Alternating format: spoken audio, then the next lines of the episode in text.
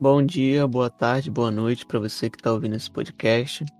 Esse é o podcast Startup da Igreja Batista de Porto da Madama e eu sou o Lucas. É um podcast para a gente conversar sobre diversos temas relacionados à igreja, relacionados à vida cristã e nossa relação com Deus. Não deixa de seguir as nossas redes sociais, vão estar todas aí na descrição, o Facebook da igreja, o YouTube. E hoje a gente está aqui para ter uma conversa sobre soteriologia com o seminarista Diego. Opa, bom dia pessoal, eu sou Diego, um dos líderes lá da juventude da Igreja Batista em Porto da Madama, junto com o Lucas, com o Iago. E é isso, a gente está aqui para poder somar, tamo junto. Estamos aqui também com o pastor Isaac. Fala povo, tudo bom? Graças a paz. Sou o pastor Isaac, também trabalho na Igreja Batista de Porto da Madama, trabalho com missões, evangelismo, visitações, todos relacionados a essa área. E estou aqui também com a ministra de música, Ana Maia. E aí, gente, tudo bem? Prazer, aqui é a Ana, a ministra de música também, teóloga, e vamos bater um papo super legal aí hoje. Aí. Eu já me apresentei, né? Eu sou o Lucas, estou à frente da juventude com o Diego e Iago. E, gente, para começar o assunto, vamos começar com a pergunta mais básica, né? Porque eu acredito que, assim como eu, quando li esse nome, eu fiquei pensando, caraca, o que é isso? Então, vamos perguntar, o que é soteriologia? E aí, não sei quem vai responder. Então, rapaz, e agora? Quem que vai? Eu falei pra você que era aquele dia, que era a doutrina dos solteiros, né? Solteiro! Não me lembro, olha aí, ó. Vou jogar a moeda pra cima aí pra ver quem vai responder essa. Cara, a primeira coisa é saber como é que fala isso, né? Soteiro, soterior.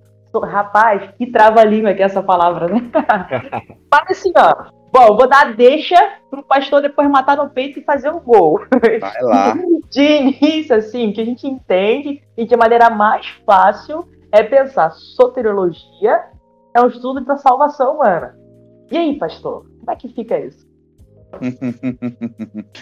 Já jogou a bola assim, né, direto. Mal começou, já passei pro pastor, já.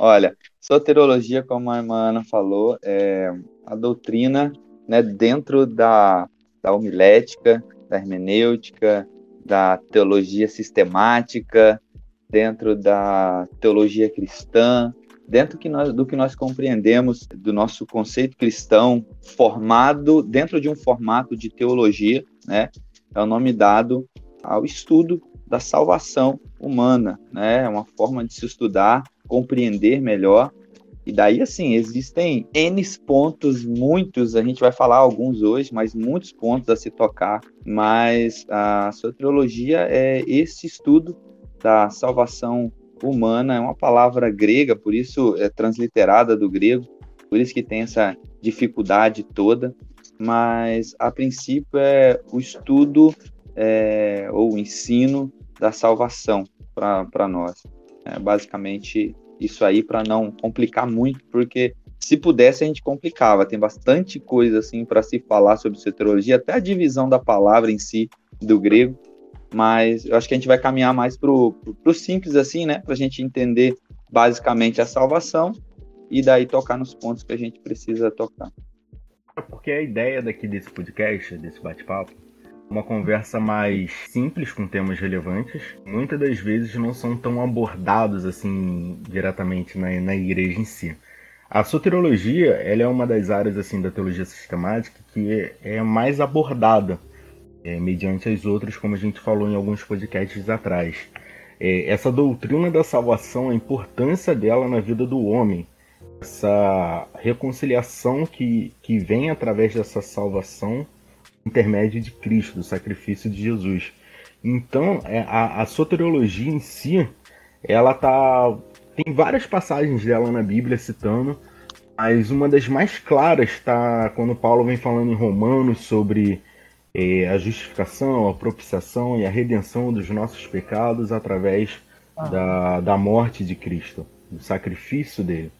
Então, por isso que é importante a gente entender basicamente o que é essa soteriologia, que aí já entra na questão da próxima pergunta.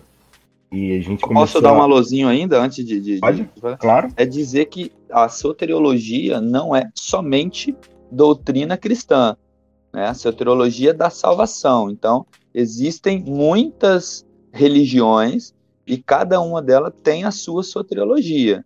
Alguns acreditam que para a salvação é necessário se abster da prática sexual. Alguns acreditam que é preciso alcançar um nirvana, né? Nós cristãos acreditamos, para a nossa parte, para compreendermos a soteriologia, a salvação, que nós precisamos de Cristo. E daí eu acho que entra aí no que você ia falar já. Mas só para dividir que a soteriologia não é uma doutrina única e exclusiva do cristianismo.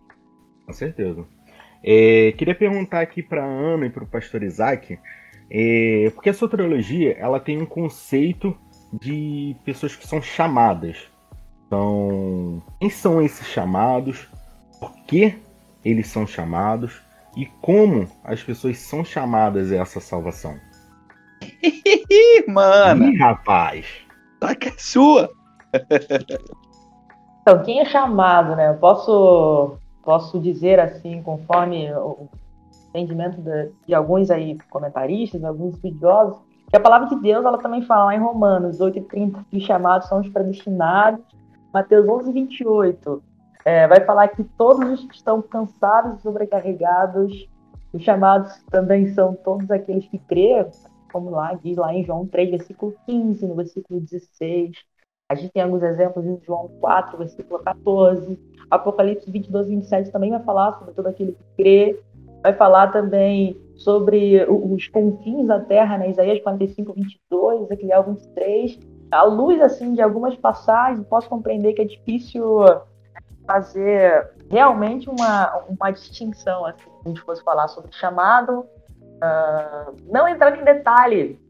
A gente estava comentando sobre não ser tão, como é que eu posso dizer assim, não ir tão invasivo, né, mas falar sobre chamado especial, chamado geral, nada a respeito disso, mas sobre o chamado de Deus, né, ser um chamado sincero, ser um chamado mesmo feito para todos aqueles que estão dispostos a ouvir a voz de Deus. Boa, boa. E pastor Isaac? Então, a Ana no último versículo que ela citou ali, capítulo de Mateus, capítulo 28. Mateus 28, 29? Isso. Vou até abrir aqui. Mateus. Jesus aproximando-se, capítulo 28, versículo 18, em diante. Jesus aproximando-se falou-lhes, dizendo: Toda autoridade me foi dada no céu e na terra.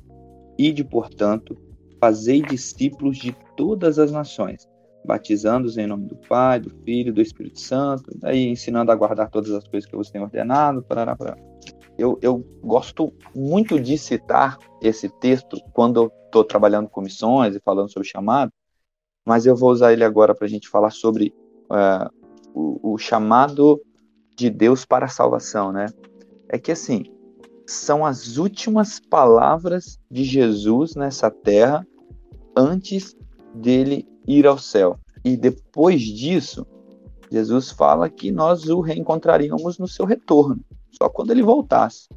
Mas são as últimas palavras dele, né, para os seus discípulos, explicando o que era necessário, né? E daí ele nos manda ir por todas as nações, pregar o evangelho e fazer discípulos, né? Ou seja, a Bíblia, a palavra de Deus, o próprio Jesus, ele nos deixa claro, é evidente aqui nesse texto, de que o chamado, a conversão, a salvação, ela é para todos. Inclusive, a ordenança é que nós venhamos a pregar a todos, sem distinção de cor, de credo, de raça, de religião, de opção sexual, sem nenhuma dessas dificuldades. Então, assim, nós entraríamos em outras discussões, como predestinação, como livre-arbítrio, se a gente fosse tocar em pessoa tal foi especificamente chamada para a salvação, enquanto a pessoa tal não foi. Ou, não, todos podem ser salvos ao momento em que aceitam a Jesus, mas não é o ponto que a gente quer chegar principal, né? A questão principal é que todos através da graça de Deus, que é o grande mandamento dessa situação, a graça de Deus. Através dessa graça, todos têm a oportunidade de salvação, ou seja, todos são chamados, Jesus morreu por todos, o sangue de Cristo é suficientemente bom e eficaz para salvar a toda a humanidade. Logo, todos podem chegar a ser salvos, né? Daí depois compete alguns outros pontinhos que a gente vai conversar em outras perguntas, né? E isso daí é até interessante de abordar, porque no próximo podcast que a gente vai falar sobre essa predestinação. Então meio que um assunto já está um pouco ligado ao outro. A gente fica mascando ele, mas não toca nele ainda. Né? Exatamente, é porque, tem a questão da predestinação, a supergraça ou hipergraça também, que o pessoal fala muito. Mas uma das coisas mais interessantes é aquela passagem lá quando Paulo escreve para Timóteo, se eu não me engano, é em 1 Timóteo 2:4. E o desejo de Deus é que todos os homens sejam salvos. Que essa graça, esse chamado, essa salvação, como o pastor Isaac falou, como a Ana também falou, ela é para todos, entendeu? Ela não tem distinção. Ela é pro pobre, pro rico, antigamente era pro gentio, pro ímpio, e assim vai. Então, essa é a importância de entender que todas as pessoas são chamadas para essa salvação, são chamadas para ser justificados, para ser redimidos pelo sangue de Cristo. Então, aí eu tinha separado aqui uma palavrinha que seria a diferença do chamado e do escolhido, né? Não somente referente à salvação, na verdade não entre a salvação, né? Eu queria ler 2 Tessalonicenses 2:13-14, que diz assim: entretanto devemos sempre dar graças a Deus por vós, irmãos amados pelo Senhor, porque Deus vos escolheu desde o princípio para a salvação, pela santificação do Espírito e fé na verdade, para o que também vos chamou mediante o nosso Evangelho, para alcançardes a glória do nosso Senhor Jesus Cristo. Né? Aqui a gente consegue ver, né, os chamados, as pessoas que são convidadas mediante a pregação do Evangelho, né, a boa nova do reino de Deus, né, e assim recebem esse conhecimento sobre o pecado e a necessidade de aceitar a Cristo. E daí nós temos os escolhidos de Deus, né? Que a partir do momento que entendem a mensagem, compreendem a mensagem, logo percebem a sua vocação, né? E daí a gente tem aí você que está fazendo seminários, preparando para ser pastor, a gente tem a irmã Ana, que tem um ministério, que é um ministério de música, né? Uma pessoa comissionada, chamada, vocacionada por Deus, a gente tem os missionários, a gente tem pessoas específicas escolhidas a dedo para coisas específicas, em momentos específicos, em épocas específicas, né? E daí essas pessoas são escolhidas, eu pelo menos assim creio, né? Escolhidas para este ponto, para essa situação, para este trabalho. Mas o chamado, aí é o que o texto diz, o chamado é de todos, mediante a salvação, a pregação do Evangelho, a santificação, ao espírito de fé, na verdade, que é o que o texto vai dizer. Então, o chamado é um convite através do Evangelho, da vida de Cristo, a todos, né? E daí, dentro desse chamado à salvação, nós temos alguns escolhidos para questões específicas. Acho que vale a pena também complementar, juntar esse texto que o pastor leu, lá em Tito 2:11, que diz assim: porque a graça de Deus se manifestou salvadora a todos os homens, né? A gente vê, eu acho muito massa, assim, a forma como Jesus se relacionava com todos, e ele olhava para todos com esse olhar único que só ele tinha, né? E na cabeça dele, naquela época, eu acredito que era bem assim, ele olhava para todos e ele certamente falava: cara, todo mundo merece. Eu fico tentando imaginar assim, alguns diálogos, sabe, dele com os discípulos tentando falar assim: ah, Jesus, pô, fala sério, fulano não merece isso não, ou então ciclano não merece tua graça não, cara, Jesus, o Senhor viu o que fulano fez hoje, você acha que aquela pessoa merece ser salva? aí, às vezes, a gente transporta isso um pouco pra gente, né? Porque, querendo ou não, a gente ainda nesse processo, né? Ainda temos um pouco disso, querendo ou não, ainda talvez pensamos. Eu posso falar por mim, que às vezes ainda cometo esse tipo de erro também, depois certamente Jesus muda minha mente, mas fico pensando assim, caramba, não é possível que fulano é assim, assim, assim, assim, mas Deus ama. E aí a gente pensa, caramba, cara, isso tem que amar também, tem que pensar assim como Jesus pensou, amar como Jesus amou e entender.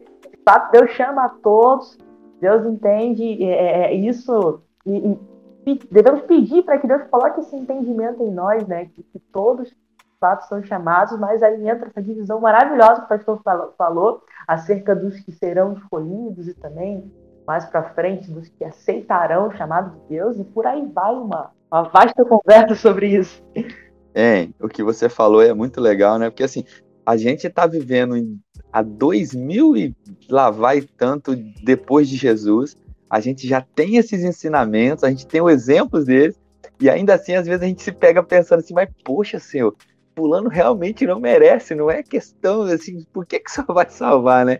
Aí a gente imagina os discípulos, né, vivendo lá naquele tempo, debaixo de um ensinamento onde, até antes de Jesus, o povo escolhido era o povo de Israel, era um povo específico, único.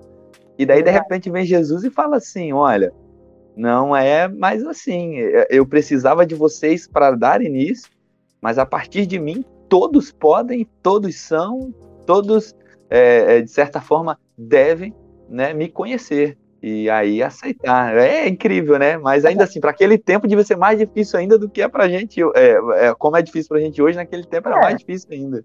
Com certeza.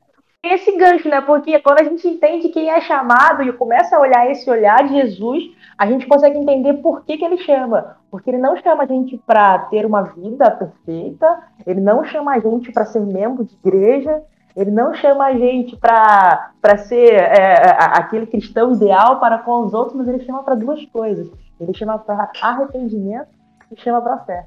E aí, meu irmão, é um tapa atrás do outro que a gente leva aí quando começa a entender que, olha, a gente foi chamado para arrependimento e a gente foi chamado para viver em fé.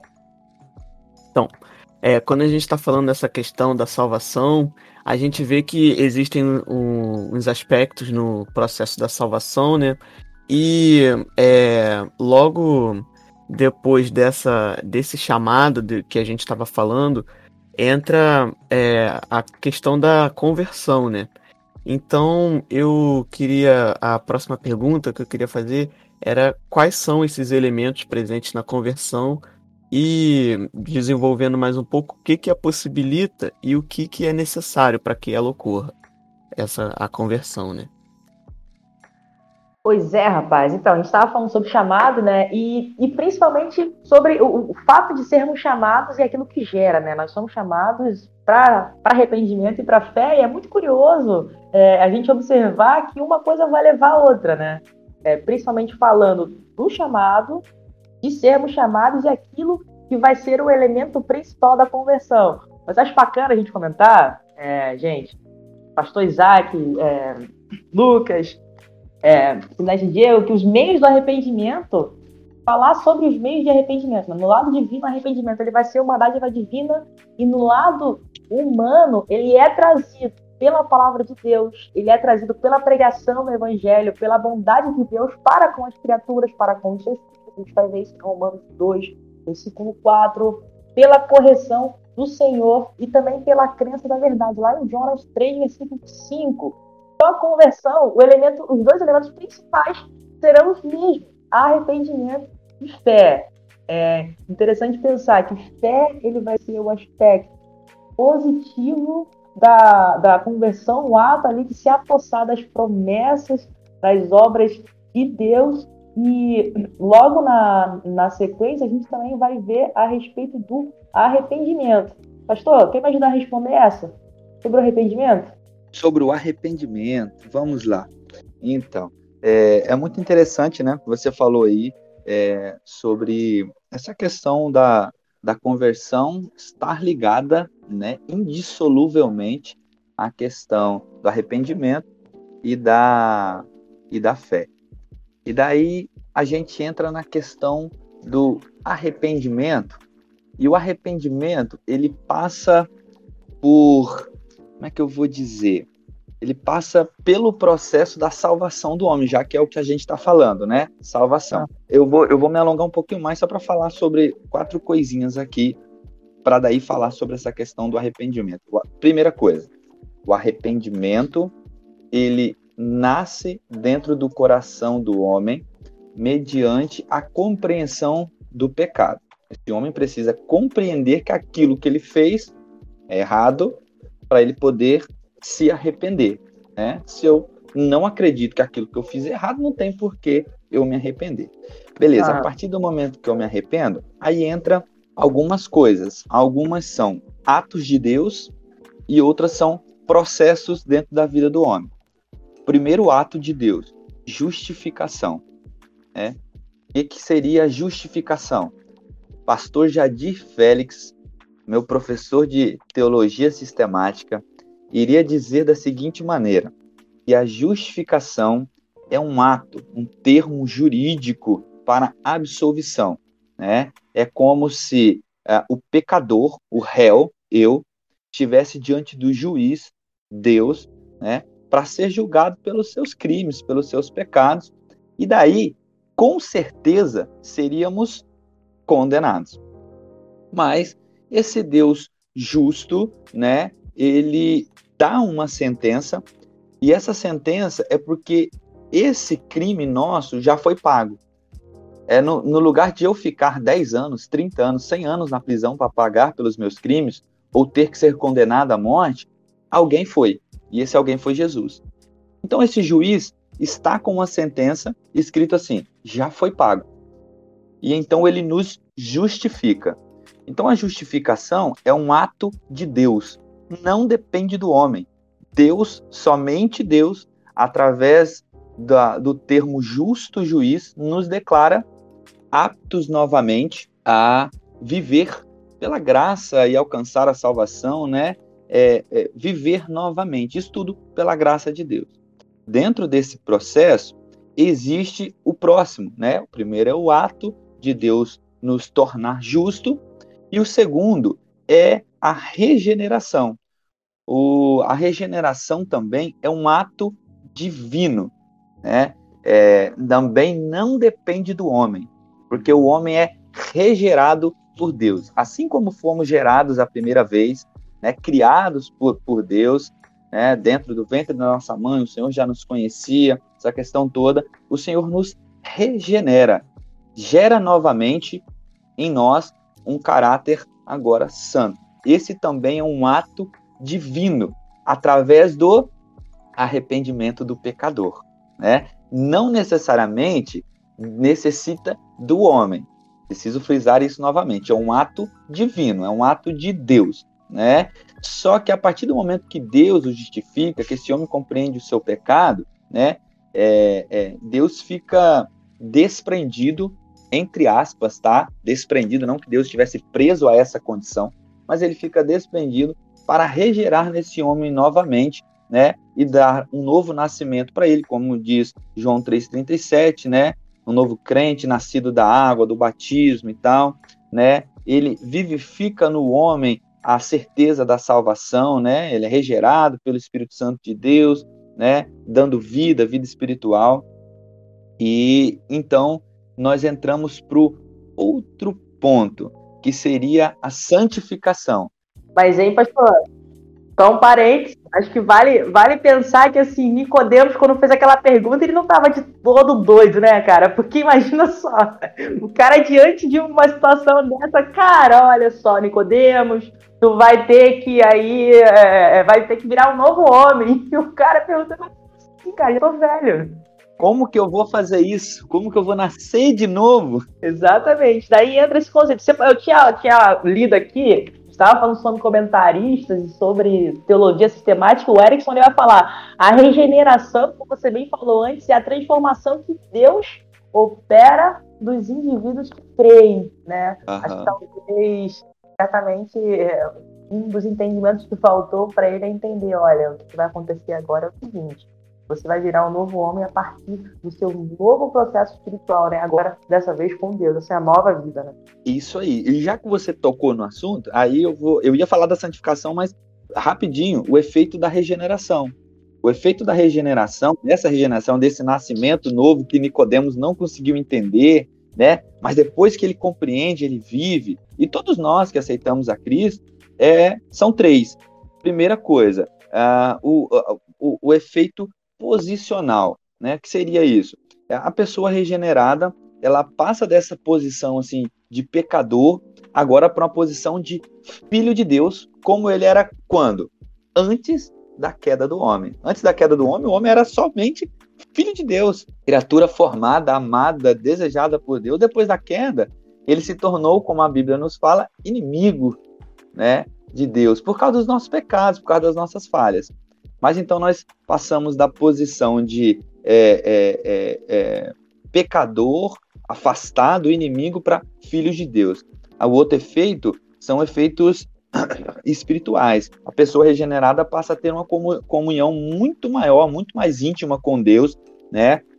Se torna morada do Espírito Santo de Deus, se torna fonte de vida para outras pessoas, né? E o terceiro seria o efeito prático. A pessoa regenerada, ela externa, ela joga para fora essa nova condição de novo nascido, né? De uma pessoa que nasceu de novo, e ela demonstra aversão ao pecado. Ela começa a viver uma vida prática das obras que Deus deseja que ela faça, né? Então ela começa a viver na prática os efeitos da regeneração que Deus trouxe a ela, desse novo nascimento. Olha, morria aquele homem que falava coisa errada, fazia coisa errada, pensava coisa errada, vivia coisa errada, e agora renasço para um homem que busca somente coisas boas, embora ainda dentro deste mundo de pecado, mas que busca somente coisas boas. Finalizo essa parte do arrependimento, dizendo que o próximo passo, depois da justificação e depois da regeneração, aí sim é algo que o homem trabalha junto com Deus. E esse outro passo chama-se santificação.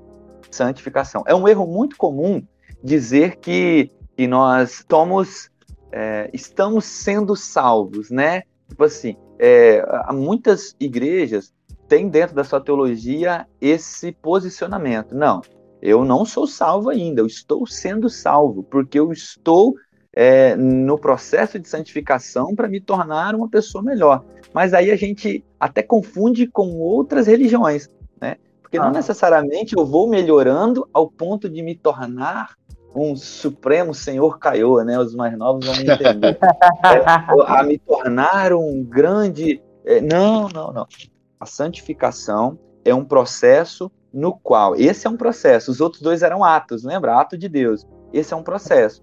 Onde quem trabalha é Deus, o Espírito Santo, a palavra e o homem. Através desses 4 fatores... sim, alcança um ponto de vida e um andar diário de santificação. O homem precisa de Deus, o homem precisa da palavra de Deus o guiando, o homem precisa que o Espírito Santo esteja nele, por isso a justificação e a regeneração, e o homem precisa da sua decisão, de continuar firme nesse caminho. Então, esse seria o único ponto em que o homem participa de tudo isso, da salvação. Olha só que coisa maluca, né? A gente pensa, não, eu aceito Deus, eu aceito Jesus.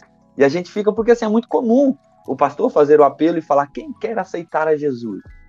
Mas a palavra em João capítulo 4 vai dizer que antes de nós o amarmos, ele já tinha nos amado primeiro, nos escolhido primeiro, nos desejado primeiro, tudo isso primeiro. Então, assim, é um termo que a gente costuma usar, mas eu não diria que ele é o mais correto, não. A gente aceita sim a Deus, mas ele nos aceitou primeiro. Então, esse seria o último ponto. E dentro disso tudo é o arrependimento do homem. Não, e isso é bem interessante, que até quando você falou de santificação, eu lembrei de uma frase que um pastor Ezio, que foi um dos pastores que me ajudaram no meu início de fé e tal, ele sempre falava que a santificação era um processo de amadurecimento espiritual. E é quando a gente entende, a gente busca esse arrependimento, a gente aceita Cristo, sendo que ele nos aceitou primeiro, né? E a gente trava essa luta com o pecado, tentando se afastar cada vez mais do domínio do pecado, para poder viver uma vida santificada para ele. E pegando nesse ponto, o pastor Isaac, quando, acho que até é importante a gente falar, Paulo lá em Romanos, no capítulo 3, a partir do verso 24, ele diz assim: sendo justificados gratuitamente por sua graça, por meio da redenção que é em Cristo Jesus, Deus o ofereceu como sacrifício para propiciação mediante a fé pelo seu sangue, demonstrando a sua justiça em sua tolerância, havia deixado impunes os pecados anteriormente cometidos. Esses três pontos que Paulo vem falando aqui, eu sei que a gente já falou sobre a justificação. E o que seria essa redenção e essa propiciação dos pecados? Repete a pergunta, meu irmão. Eu tava caçando um textozinho aqui na hora que você me falou, e a hora que eu achei, eu uso a palavra. O que seria? A justificação a gente já abordou. A gente falou sobre a regeneração, sobre o arrependimento. Mas o que seria essa redenção? Assim, um conceito básico de redenção e de propiciação. Porque a gente entende que a redenção é um ato ou efeito de redimir, livrar, sim, libertar e tal. A propiciação seria a propiciação dos nossos pecados. Mas na vida prática, o que seria isso? O que seria essa redenção, né, na vida prática? Isso, a redenção e a propiciação. Acho que é bom a gente abordar isso também. Vamos lá, para a redenção. Pior que eu não tenho nenhum texto preparado aqui, se alguém já puder ir dando uma olhadinha. Você acabou de ler também, né? Falando sobre redenção. Redenção na vida prática do homem, né? É ele compreender que o sacrifício de Cristo suficiente, né? Totalmente suficiente para mudar a sua vida, né? O redimiu para que ele pudesse viver de uma maneira diferente. Por exemplo, hoje... Não só hoje, sempre aconteceu, sempre foi assim, né? Muitas vezes a gente levanta a mão ou a gente diz perante as pessoas, né? Eu estou salvo, né? Jesus me salvou, encontrei a Jesus, agora sou salvo. Mas isso não pode ser somente algo externado da boca, né? Isso acontece muitas vezes. A gente que é líder de jovens, a gente que lida com as pessoas, a gente vê muitas dessas situações. A pessoa toma uma posição diante dos outros e diz: olha, agora eu sou salvo. E daí salvação compreende em tudo isso que a gente falou, né? Justificação, santificação, regeneração.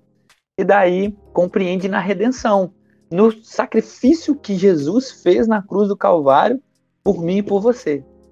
Só que quando eu não vivo isso, quando eu digo, mas eu não externo isso com os meus atos, com a minha palavra, eu não honro isso com as minhas atitudes, com o meu caminhar, com o meu proceder.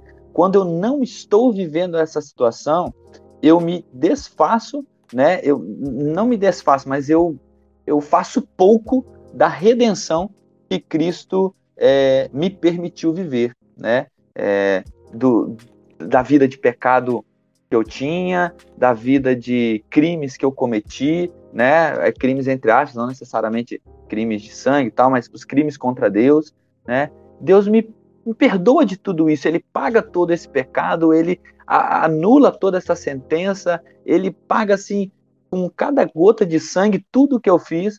E daí quando eu não vivo a situação que eu falei que agora eu viveria, eu me desfaço de todo o sacrifício de redenção de Cristo. Então, na prática, a redenção, ou viver a redenção, é viver pelo sacrifício que Cristo fez, viver verdadeiramente do sacrifício que Cristo fez, com os meus atos, com as minhas atitudes. Tiago, capítulo 2, vai dizer: não sejais somente ouvintes, né?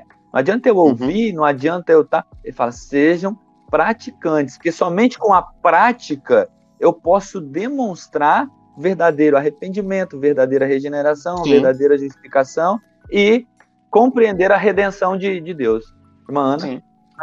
Isso aí me lembra até a minha confissão, cara. É engraçado a gente falar com uma pessoa assim que nasceu dentro da igreja a vida inteira, seja um momento de conversão, né? Mas assim, eu fico pensando no que aconteceu comigo e pensar nessa questão de ai, como é que funciona essa remissão, essa redenção na prática. E eu penso justamente que no dia em que eu estava num congresso de adolescentes aqui da Juventude Batista do Rio de Janeiro, e num congresso desse que eu estava, e eu ouvindo toda a mensagem, ouvindo tudo aquilo que estava falando sobre quem eu sou, sobre quem eu sou em Cristo, sobre a verdade da minha vida em Deus e sobre quem Ele verdadeiramente é, e acima de tudo isso é sobre qual é a posição de Deus na minha vida, dele como sendo Senhor e eu como sendo serva, né? E a partir daí então entender que eu de fato sou pecadora, que eu preciso de Cristo, que eu precisava compreender que Deus era meu Senhor. A minha conversão foi exatamente isso, esse entendimento ali que a gente observa nos textos, esse arrependimento. Olha, não sou eu, Deus, não são as minhas ações, não é o meu tocar, nem o meu cantar, mas é a minha vida, e é a minha vida que eu quero deixar de viver a partir dos meus padrões, para assim passar a viver a partir dos padrões de Deus, a partir daquilo que a palavra de Deus diz, e a partir daquilo que Ele quer que eu faça, que Ele quer que eu seja, a partir daquilo que Ele quer que eu sirva também, da maneira como Ele desejar. A minha conversão, ela foi exatamente assim. E dali, então, todo o processo foi diferente.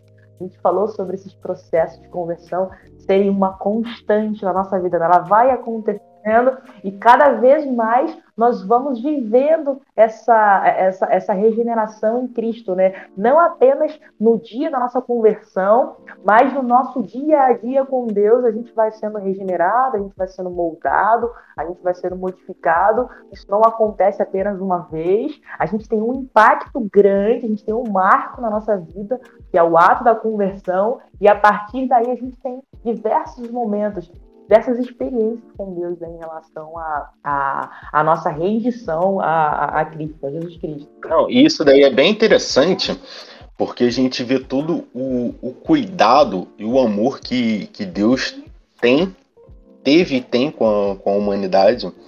E mesmo a gente não merecendo, a gente sendo extremamente pecador, Ele mandou Jesus para poder nos salvar, fazer essa reconciliação, essa ponte de novo com a humanidade que tinha se perdido, que tinha sido manchada pelo pecado. E através desses atos de justificação, redenção e propiciação, hoje a gente é filho por adoção de Deus. A gente teve de novo esse contato com o primeiro amor. Até mesmo Paulo vem falando lá em Romanos, no capítulo 8, que através desses 3 pontos, hoje a gente pode ser chamado de filhos de Deus. E é muito interessante quando a gente pega nesse ponto de vista, quando a gente vê, através da nossa conversão, através da nossa regeneração, acontece uma mudança nas nossas vidas, que entra também a questão da quais são as consequências.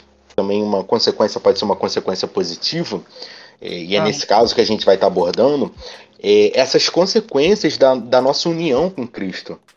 E que isso acarreta na vida do homem, essa nova conciliação, essa união de uma vida, tentar ter uma vida santificada com Cristo. O que vocês acham em relação a isso?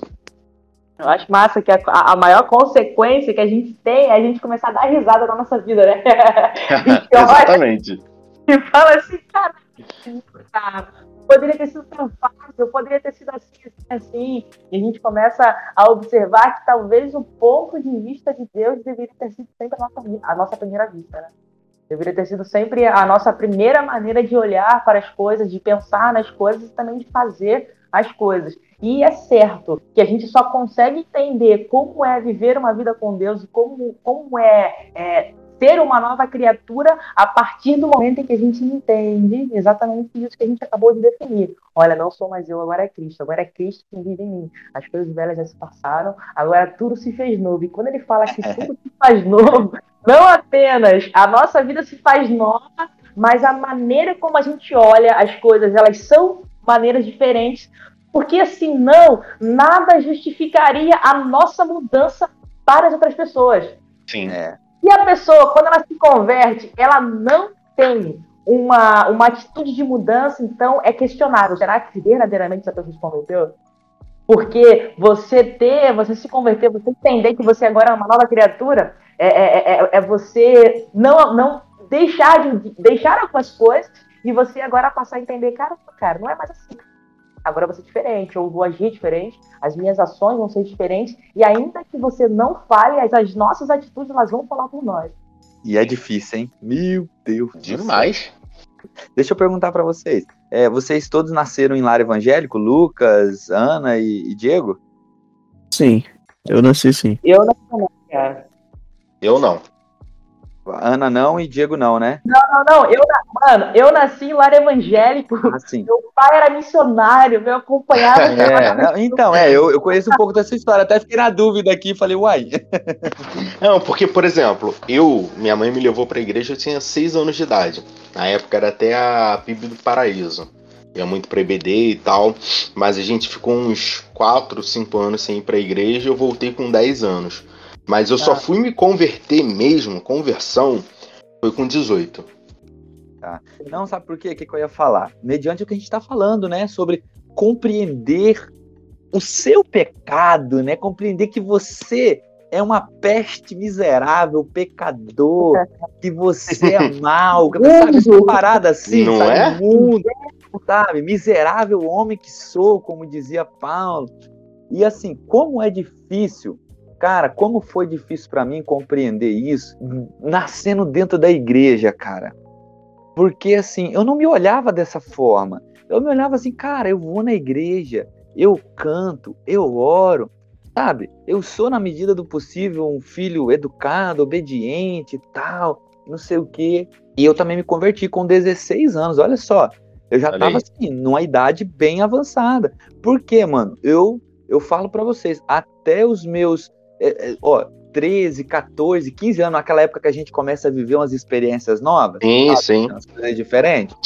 Mas mesmo assim, muitas coisas eu não fiz, muitas coisas eu fiz, mas eu ainda pensava assim, cara, mas eu não sou uma pessoa ruim, não. Eu ficava olhando o outro, olha aquele cara ali que não vai na igreja, olha que loucura que ele faz e tal. Mas, cara, um dia essa palavra bateu tão forte, sabe, assim, a pregação falou tanto comigo, eu compreendi, eu sou pecador, eu preciso aceitar Jesus, não é porque eu nasci aqui, mas foi algo assim tão surreal, que é difícil até de explicar, porque até aquele dia, até aquela hora, pra mim, eu não tinha que fazer mais nada, eu tava tranquilão, eu era salvo, Jesus me amava, eu era o alecrim dourado que nasceu no campo do Jardim do Éden, tá ligado?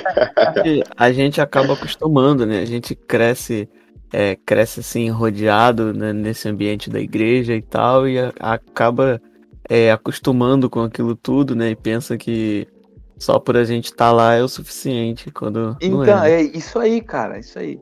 E daí eu preparei um versículo aqui, rapidinho, que tá dentro do que o Diego estava falando sobre redenção, e fala sobre essa questão do nosso pecado. O versículo, Efésios capítulo 1, versículo 7 e 8, diz assim, no qual temos a redenção, pelo sangue, a remissão dos pecados, segundo a riqueza da sua graça, que Deus derramou abundantemente sobre nós em toda a sabedoria e prudência. O 9. Desvendando-nos o mistério da sua vontade, segundo o beneplácito que propusera em Cristo Jesus, de fazer convergir nele todas as coisas na dispensação da plenitude dos tempos. Aí lá no capítulo 2, logo no início, diz assim, primeiro versículo, ele nos deu vida, estando nós, ou estando vós, mortos nos vossos delitos e pecados, nos quais andastes outrora, segundo o curso deste mundo, segundo o príncipe da potestade do ar, do espírito que agora atua nos filhos da desobediência, entre os quais também nós andamos outrora, segundo as inclinações da nossa carne, fazendo a vontade da carne, dos pensamentos, e éramos por natureza filho da ira, como também os demais. E daí vai ficar falando... Cara, leiam Efésios depois. Efésios é muito legal. Uhum. Ao mesmo tempo que fala da redenção de Cristo, ele dá aquele paralelo. Ele fala assim, olha, Deus te amou e te salvou e você agora é liberto dos seus pecados. Por quê? Porque antes você era Cara, você fazia isso, você fazia aquilo, você só pensava na carne, você só pensava nas coisas de você mesmo, você não ligava para Deus, você era inimigo, você...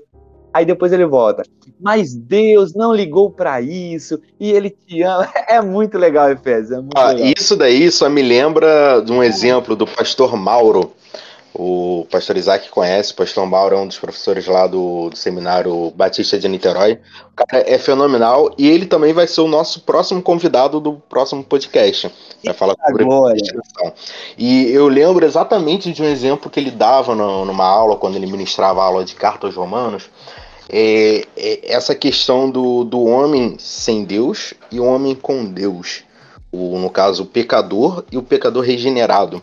Que o homem, antes de ser Deus, ele tá morto. É como se fosse um The Walking Dead hoje em dia. A pessoa come, a pessoa tá ali fisicamente, mas ela não tem vida. E ela passa a ter essa vida através da adoção, através da reconciliação com o Pai, pelo sacrifício de Cristo. Sabe, isso é fenomenal. Quando a gente vê que o homem é mau, é pecador por si só, a essência dele...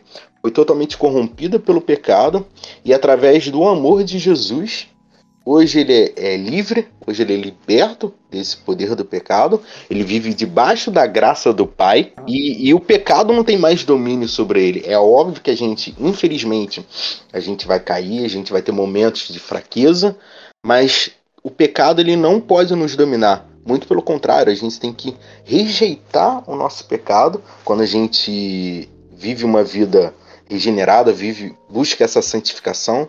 A gente tem que se livrar desse pecado e viver uma vida santificada com Deus. E aí já entra na questão dessas consequências, que por causa dessa união com Cristo, a gente tem sofrimento, a gente tem ressurreição, a gente tem glorificação e herança. Da mesma forma como Paulo vem falando em Romanos 8,17, que a gente... Ele diz assim, ó, se somos filhos, então somos herdeiros. Herdeiros de Deus e co-herdeiros com Cristo.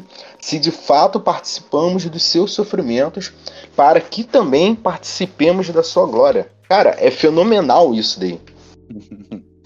É um texto maravilhoso, né, rapaz? Cara, a Bíblia tem uns textos muito bons. Não é à toa que a gente tem várias altas crises existenciais, né, de todo mundo, né? E de repente... quando tem assim, pai, encontrei Cristo, ó... Era isso que eu precisava. Ai, tá doido, cara. E é sempre assim, cara. E quando o crente não tem essa crise existencial, tem alguma coisa errada. Quando a gente acha que tá tudo bem, não tá nada bem, cara. É o que Paulo falava. Quando eu achava que eu tô forte, na verdade eu tava fraco. Quando eu era fraco, eu era forte porque o seu poder me sustenta. Ah, entendeu? É isso, a vida do cristão é essa. E uma das coisas que eu sempre ouvi em relação à doutrina da salvação, que também entra em relação um pouco também do pecado, porque a gente tem a salvação por causa do pecado, para poder fazer essa reconciliação com Deus. Existe pecado hereditário? Eita, meu Deus. Olha aí, rapaz, tá ficando de segundo, hein? Ana? Pecado hereditário, meu jovem. Eu devo cantar uma música agora, nesse momento, se não me falha a memória.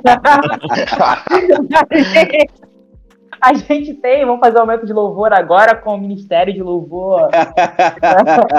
As meninas ali, desculpem aí a heresia. Mas não tinha como não citar isso. Eu espero que o rapaz que vai editar, ele coloque esse áudio muito especial ali. Mas falar sobre pecado hereditário, né? Falar sobre aquilo que a gente de fato herda dos nossos antepassados. Me veio uma questão muito básica. Certamente o pastor que já tem um estudo mais aprofundado acerca disso vai poder complementar, mas sempre que penso no pecado que a gente já herdou, eu não tenho como primeiro pensamento o pecado de Adão e Eva, mas eu sempre tenho como primeiro pensamento a queda, né? A queda, Satanás, e eu entendo bem que ali ocorreu, então, o primeiro pecado que a gente existe, né? Que a gente entende essa... essa necessidade dele querer ser maior que Deus, e por conta disso há então essa queda. E após isso, após esse primeiro exemplo de pecado que a gente observa na Bíblia, a gente entende então ali, a partir de mim, esse relato do pecado de Adão e Eva. Porque seria em relação a dois planos, né? O plano espiritual, onde houve o primeiro pecado, e o plano físico. No caso, seria o pecado original de Adão e Eva.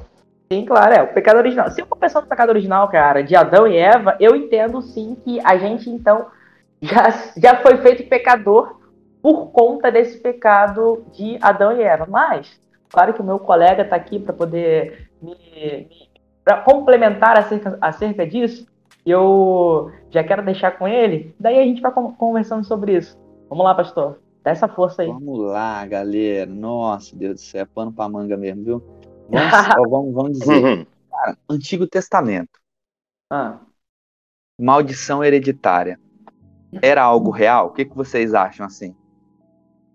O pastor perguntando, né? Fazendo o povo ficar assim. Era, cara. Era. Sim, no Antigo Testamento, sim. Era porque, assim... já era assim, era dentro das 640 e poucas leis que tinham, né, escritas por Moisés, algumas delas eram bem assim mesmo. Era de aquele que desagradasse os pais, desobedecesse, não seguindo Deus vivo, né, eles, os seus filhos, os filhos dos seus filhos, sofreriam a pena e tal. Tipo assim, havia... Toda uma questão, e a gente vê que isso é uma questão bíblica do povo de Israel, do povo escolhido, né? E esse povo sofreria as consequências futuras como se fosse realmente uma maldição. Alguém pode, por favor, enquanto eu estou falando, procurar o texto, se não me engano, é no Antigo Testamento, que fala assim, os pais comeram uvas verdes, porventura os dentes dos filhos se abotoarão? Procurem esse versículo aí para mim, eu não me lembro onde está. Mas a questão é, no Antigo Testamento, nós temos vários conceitos assim. Eu achei que é Jeremias 31:29, assim, naquela época não mais se dirá, os pais comeram uvas verdes e os dentes dos filhos se embotaram. Ao contrário, cada um morrerá por causa do seu próprio erro e pecado, os dentes de todo aquele que comer uvas verdes se embotarão. É Jeremias, capítulo 31, versículo 21. Aí Jeremias já é na segunda parte, né? Como a gente costuma dividir, né, o Antigo Testamento ali no Pentateuco, os primeiros profetas, os maiores, menores. É lá na segunda parte, bem para frente, um pouco antes dos 400 anos ali da vinda de Jesus, né? A parte mais final da Bíblia. Mas olha só, no Pentateuco, a gente tinha um objetivo onde era o seguinte, aquele povo tinha que seguir a Cristo. Havia a Deus, quer dizer, havia uma certa, eu não vou nem dizer, eu não vou utilizar essa palavra maldição, mas havia como é que eu vou dizer a palavra? Um castigo para aquele que desobedecesse a isso. Havia um castigo para ele seria expulso do meio do povo, ia caminhar sozinho no deserto, os seus filhos iam padecer, ou seja, a partir do momento que ele fizesse aquilo, todo o restante da sua família ia levar aquela culpa, sim, né? Assim como foi com Caim e Abel. Quando Caim matou Abel, ele foi expulso, né, do meio da sua família, e ele e a sua família, com quem ele formou depois, eles foram castigados. Inclusive, eles foram tidos como uma semente marcada e ruim durante muito tempo, né? Então, houve um certo castigo. Aí a gente vem chegando mais perto de Jesus, alguns conceitos, não que o que era pecado deixa de ser pecado, o que era errado deixa de ser errado, mas algumas coisas vão mudando, beleza. A gente chega em Jesus. Aí, em Jesus faz nova todas as coisas. E daí ele apresenta pra gente uma questão bem interessante que se encontra em Isaías, né, que fala que esse Cordeiro, esse Messias, ele levaria sobre ele todos os nossos pecados, todas as nossas dores, todas as nossas enfermidades, o castigo que nos tira a nossa paz estaria sobre ele, e ele nos daria paz, né? Uma sequência de coisas. Também diz que a partir do momento em que ele morre, ele vai até o inferno, e ele tira da mão do diabo o poder da morte, do castigo sobre o homem, né, dessa questão toda. Então, assim, eu creio, né, e creio firmemente, que o pecado hereditário, né, como maldição, tipo, porque a minha mãe foi, o meu pai, né, teve um filho com 16 anos, né, o filho dele também vai ter antes de casar e tal. É assim, vai. O avô foi envolvido com bebida, né, e o fulano também vai ser. Não, existe toda uma questão, e daí envolve a psicologia, envolve questões emocionais, envolve questões sociais por trás dessa situação. Creio sim que pode acontecer, mas por causa desses motivos. Não por causa de uma maldição, porque Satanás tem poder sobre a vida do fulano que amaldiçoou o outro, que não tinha nada a ver com aquela situação. Não creio assim, né? A gente entraria lá no pecado original, né? E essa sim é uma maldição, é um pecado, é um erro grave cometido por um homem, como diz a Bíblia, e que influenciou todos os homens. E daí essa mesma Bíblia vai dizer que um outro homem, Jesus, morreu, né? Assim como o primeiro pecou e condenou todos, um outro morreu e libertou a todos. A questão do primeiro Adão e do segundo Adão, né, que Paulo vem falando lá em Romanos 5. É bem interessante quando a gente vê dessa forma, porque o único pecado hereditário é o pecado original, que condenou o gênero humano à perdição, que fez a separação com Deus. E até Paulo vem falando lá que por causa de um, ou por causa de... Da mesma forma como o pecado entrou no mundo por um homem, e pelo pecado a morte, assim também a morte veio a todos os homens. E como o pastor Isaac já disse muito bem, em relação ao segundo homem, no caso, Cristo, que veio, morreu, e através da sua morte nos deu vida. E me lembra muito a passagem que tem lá no Evangelho de João, no capítulo 9, quando estava Jesus e os discípulos andando. Jesus e os discípulos, eles viram um cego, e os discípulos perguntam: mestre, quem pecou, este homem ou seus pais, para que nascesse cego? Jesus, na mesma hora, ele já responde: nem ele pecou, nem seus pais, mas foi para que as obras de Deus fossem reveladas na vida dele. Oh, glória! E isso aí já mata a questão que muitas doutrinas, falsas heresias, já vem falando sobre: é uma maldição que você tem na sua vida, que você tem que tirar por conta disso, disso, disso e aquilo. Mas não. O único pecado que é hereditário é o pecado do gênero humano. Exato. Provocou essa queda. Não existe, porque eu pequei, o meu filho vai cometer o mesmo pecado porque o meu antepassado pecou. Não. Cristo ele já mata isso já nessa própria afirmação. Que esse pecado foi feito para que o poder de Deus se manifestasse na vida dele. Acho interessante, Diego, quando você cita isso, que a gente pode observar que até mesmo naquele tempo a gente tinha já uma falta de conhecimento da parte do povo, que não é diferente daquilo que acontece hoje. Exatamente. Mas antes de acontecer isso, a gente vê ali eles questionando uma questão pontual e Jesus respondendo, e hoje ainda é assim, né? Mas olha... Como o pastor falou ali, cara, isso aqui é de família.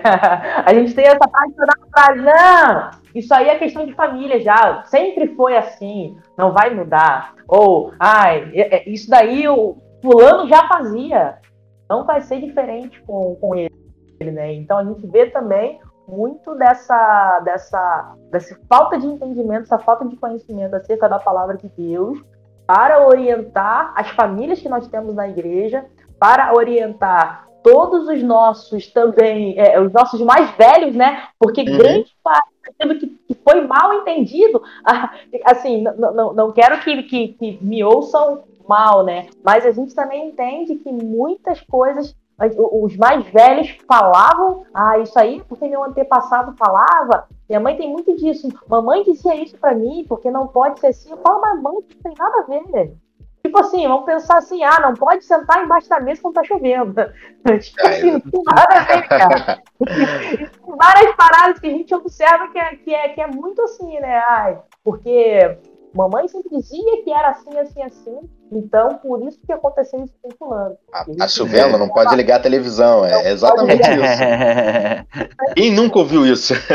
Nossa, cara, pô, a gente pode fazer um podcast só de citações. mas pô, realmente, para pensar, a partir desse texto a gente consegue entender que sim. É para que, então, a glória de Deus se manifeste, é para que o poder de Deus seja manifesto, seja visto por todo aquele, para que a glória de Deus se manifeste e esteja falada em toda a terra. Coisa linda, texto maravilhoso. Isso é fenomenal. Então, galera, para a gente fechar aqui o nosso podcast, fechar esse bate-papo que está muito bom, eu queria fazer uma pergunta que acho que todo mundo já deve ter ouvido. É uma pergunta um tanto quanto polêmica. Eita, meu Deus, lá vem você com polêmica. É, a gente só trabalha com polêmica. A salvação em si, a gente como cristão batista... A salvação, a gente perde a salvação ou não? Não! Eita! Você quer trocar a sua salvação por um carro, Não! É importante a gente falar disso porque tem muita gente, olha, quantas vezes já me perguntaram isso na vida, eu tenho certeza com a Ana, com o pastor Isaac, da mesma forma. Eu!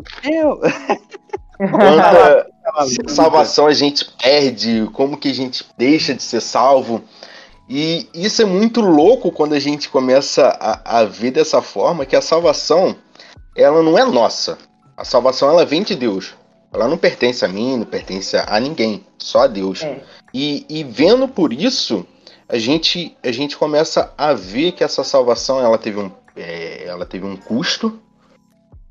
Pra gente ela é de graça, mas ela teve um preço muito alto, que foi o sangue de Cristo, que foi a vida dele ali naquela cruz.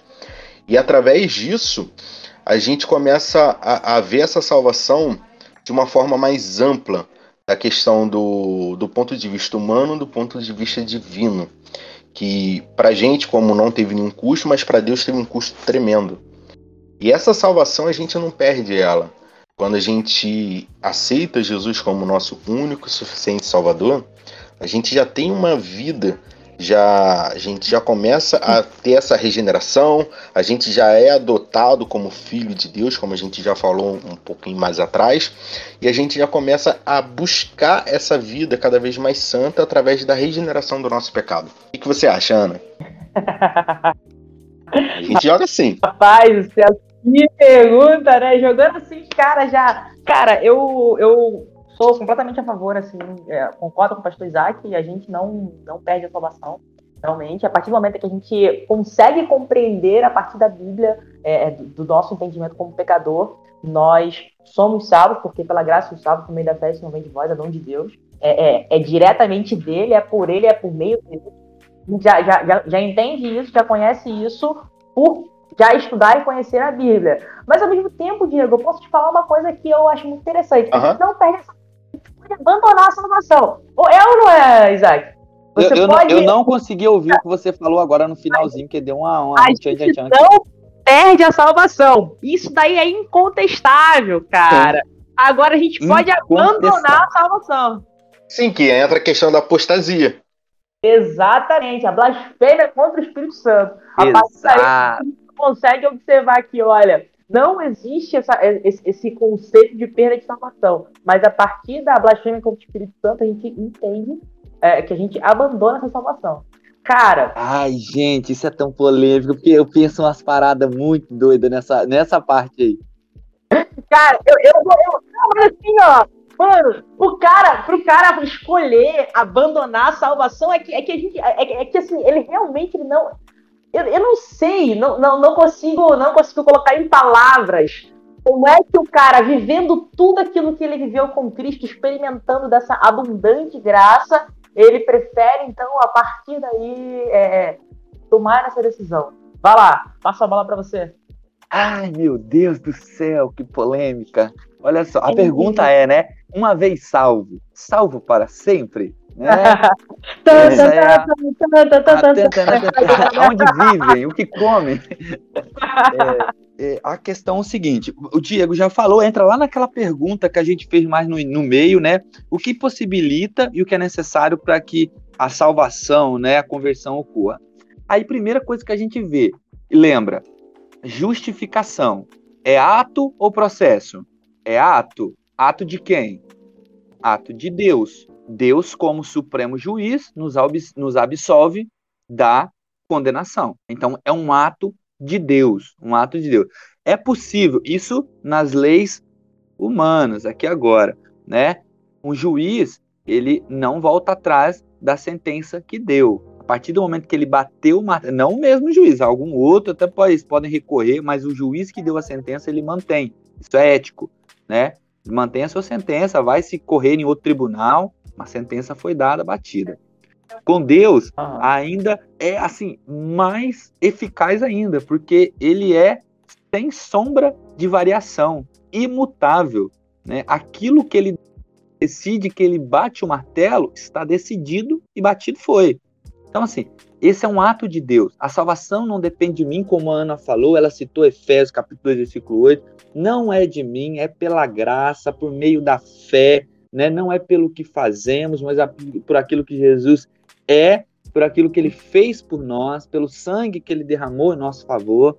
Então, assim, essas coisas evidenciam que a salvação não é por mim. Eu não tenho direito de conquistá-la, nem direito de perdê-la. Não, nenhum dos dois fatores. Assim, isso para mim, sabe? Eu participo, eu sou coparticipante dessa situação, da santificação e tal, mas o ato de querer salvar, de salvar o homem, é total e explicitamente de Deus. Durante muito tempo, a teologia diminuiu, né? A teologia, ela trabalhava assim, ou Deus é transcendente, ou Deus é imanente. Eram os dois pontos, não se tinha um meio termo. Ou Deus transcende tudo, ele está nos altos céus, é todo poderoso sobre todas as coisas, manda em tudo, desfaz de tudo. Ou Deus é um Deus que está aqui na terra, totalmente amoroso, que me compreende, que me entende, que passa a mão na minha cabeça nos meus erros e tal. Eram as duas formas. Mas hoje nós compreendemos que Deus é um Deus transcendente e um Deus imanente. Ele tanto está no céu com todo o seu poder e glória, quanto está dentro de mim, presente em mim, vivendo em mim, agindo em mim, né, através de mim. Então, assim, esse Deus, ele não erra e não falha nunca. Nunca. Sim. Talvez quem mentiu que era salvo foi você, né, a pessoa. Foi você. Você mentiu para você mesmo que era salvo. Você viveu uma ilusão, você vestiu uma capa durante um tempo, mas ninguém consegue viver com a máscara a vida inteira.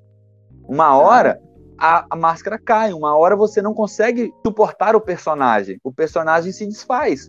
Porque ninguém vive de personagem a vida toda. Então, você mentiu sobre aquela situação para você mesmo, para as pessoas que estavam à sua volta, mas você não suportou viver nessa mentira para sempre. É aquela situação do cara que tá na igreja. Aí, né? Vamos pensar. O cara tá na igreja lá 10 anos, 15 anos, me afastei por isso, por aquilo, outro. Pô, peraí, vamos ser realistas. Sabe, era algo muito superficial. Aí, outra coisa que acontece, que eu compreendo daqueles que se afastam, porque existem aqueles que se afastam, aqueles que se entristecem, aqueles que ficam depressivos, né? A gente tem o exemplo de Elias, que depois de fazer um grande milagre, lutou contra os 450 profetas de Baal, venceu, foi para uma caverna e começou, Deus me leva, porque eu tô sozinho e tal. O cara entrou num momento assim que a gente não consegue explicar muito bem. Davi, depois que cometeu aquele pecado gigantesco, matou uma pessoa, sabe? Cometeu adultério com outra, nasceu um filho. Olha que situação de um cara salvo e escolhido por Deus, né? Uma situação muito complicada. A gente poderia muito bem dizer, não, esse cara é fanfarrão, nunca foi salvo, né? Mas existe uma coisa. Não acredito na perda da salvação, mas eu acredito na perda minha, da alegria da salvação. O cara, ele perde a alegria, porque ele começa a acreditar que ele não está sendo salvo, que ele não é salvo. Aquela alegria, aquela plenitude, aquele contentamento, aquele prazer que existe em saber que Deus está com ele, que há salvação, que independente do problema Deus está ali, que Deus vai o perdoar, que Deus vai fortalecer ele, some. Esse cara começa a viver acuado, assustado, ele não quer nem saber mais da igreja porque ele sabe que vai ser julgado, porque ele entende que aquilo ali não vem, não, Deus não vai aprovar. Então o cara vive numa tristeza profunda. Mas eu creio, assim, do fundo do meu coração, que a salvação não se perde, e aquele que se desviou para sempre, né, ele nunca foi salvo. E aquela questão da blasfêmia com o Espírito Santo, eu acredito da seguinte maneira, que a blasfêmia aí, né, nesse caso, é, além de ser esse cara que caminhou, esteve lá, vivenciou através, né, espirrou nele toda essa graça, todo esse amor, e ainda assim ele não quis.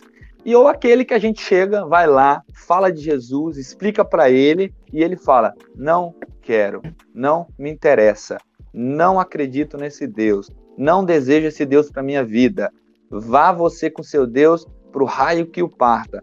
Eu creio sim que é, né, o blasfêmia contra o Espírito Santo, rejeitar o dom divino da salvação.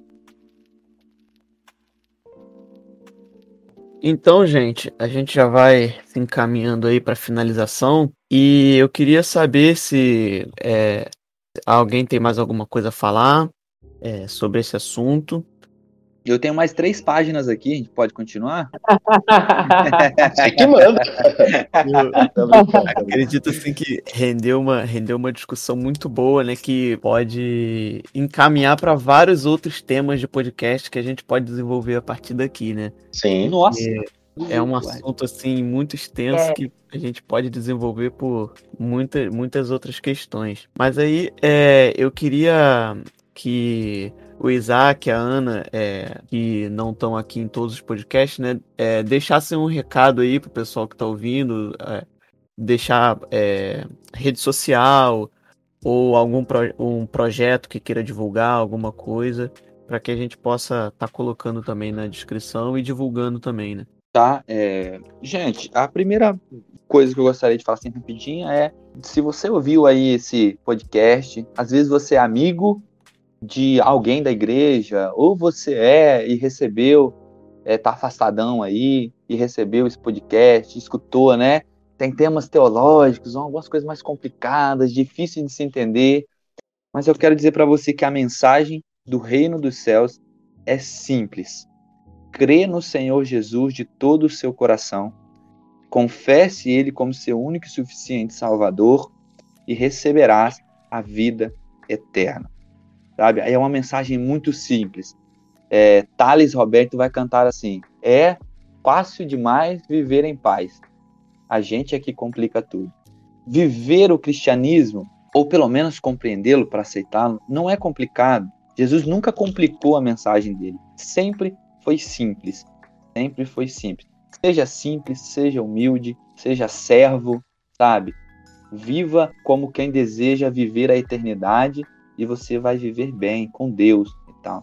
Então não se preocupe com os temas mais complicados a princípio, né? Depois você pode se aprofundar, mas se preocupe com a sua vida e com a eternidade. Eu acho que essa é a suma de todo o podcast. Segunda coisa que a gente tem é o projeto Cia da Alegria. Você encontra lá no Instagram, @ciafight, e você vai encontrar o que a gente tem feito. A gente trabalha ali, estamos atendendo 90 crianças no projeto. Mas além do projeto no Morro da Madama, a gente atende o pessoal do Hélio Gás, lá na comunidade, do Pica-Pau e da Salga. Então a gente totaliza quase 200 crianças aí, é um número bem legal de crianças, a gente está fazendo várias ações. E aí você pode acompanhar, se você quiser ajudar, ofertando alguma coisa, entre em contato lá depois pelo Instagram e vai ser benção, tá bom? Gente, muito obrigado pela oportunidade, Jesus abençoe vocês. É um tema muito, muito, muito legal. Temos muitos outros temas muito bons. Não percam do próximo podcast, porque já soube que o pastor Mauro vai estar aí. Eu já estou assim, já ansioso. Tá bom? Um beijão para todos. Verdade. Obrigado pelo convite também ao Diego aí, ao Lucas. Foi muito massa estar com vocês aqui, batendo esse papo bem bacana.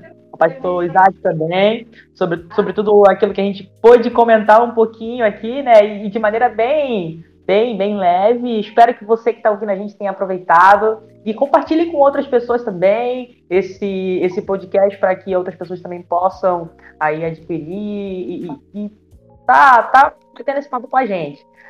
Bom, quero falar sobre a nossa igreja, né, os nossos cultos que acontecem aos domingos, nos horários da manhã, 9h30 até as 11h, e nós temos aí o culto da noite, de 18h30 até as 20h. Então, participe conosco do nosso culto, seja abençoado também, e esperamos então que, se a gente não fosse encontrar pelos podcasts, pelo Instagram da nossa igreja, Igreja Batista em Porto da Madama, ou até mesmo nos nossos cultos presenciais.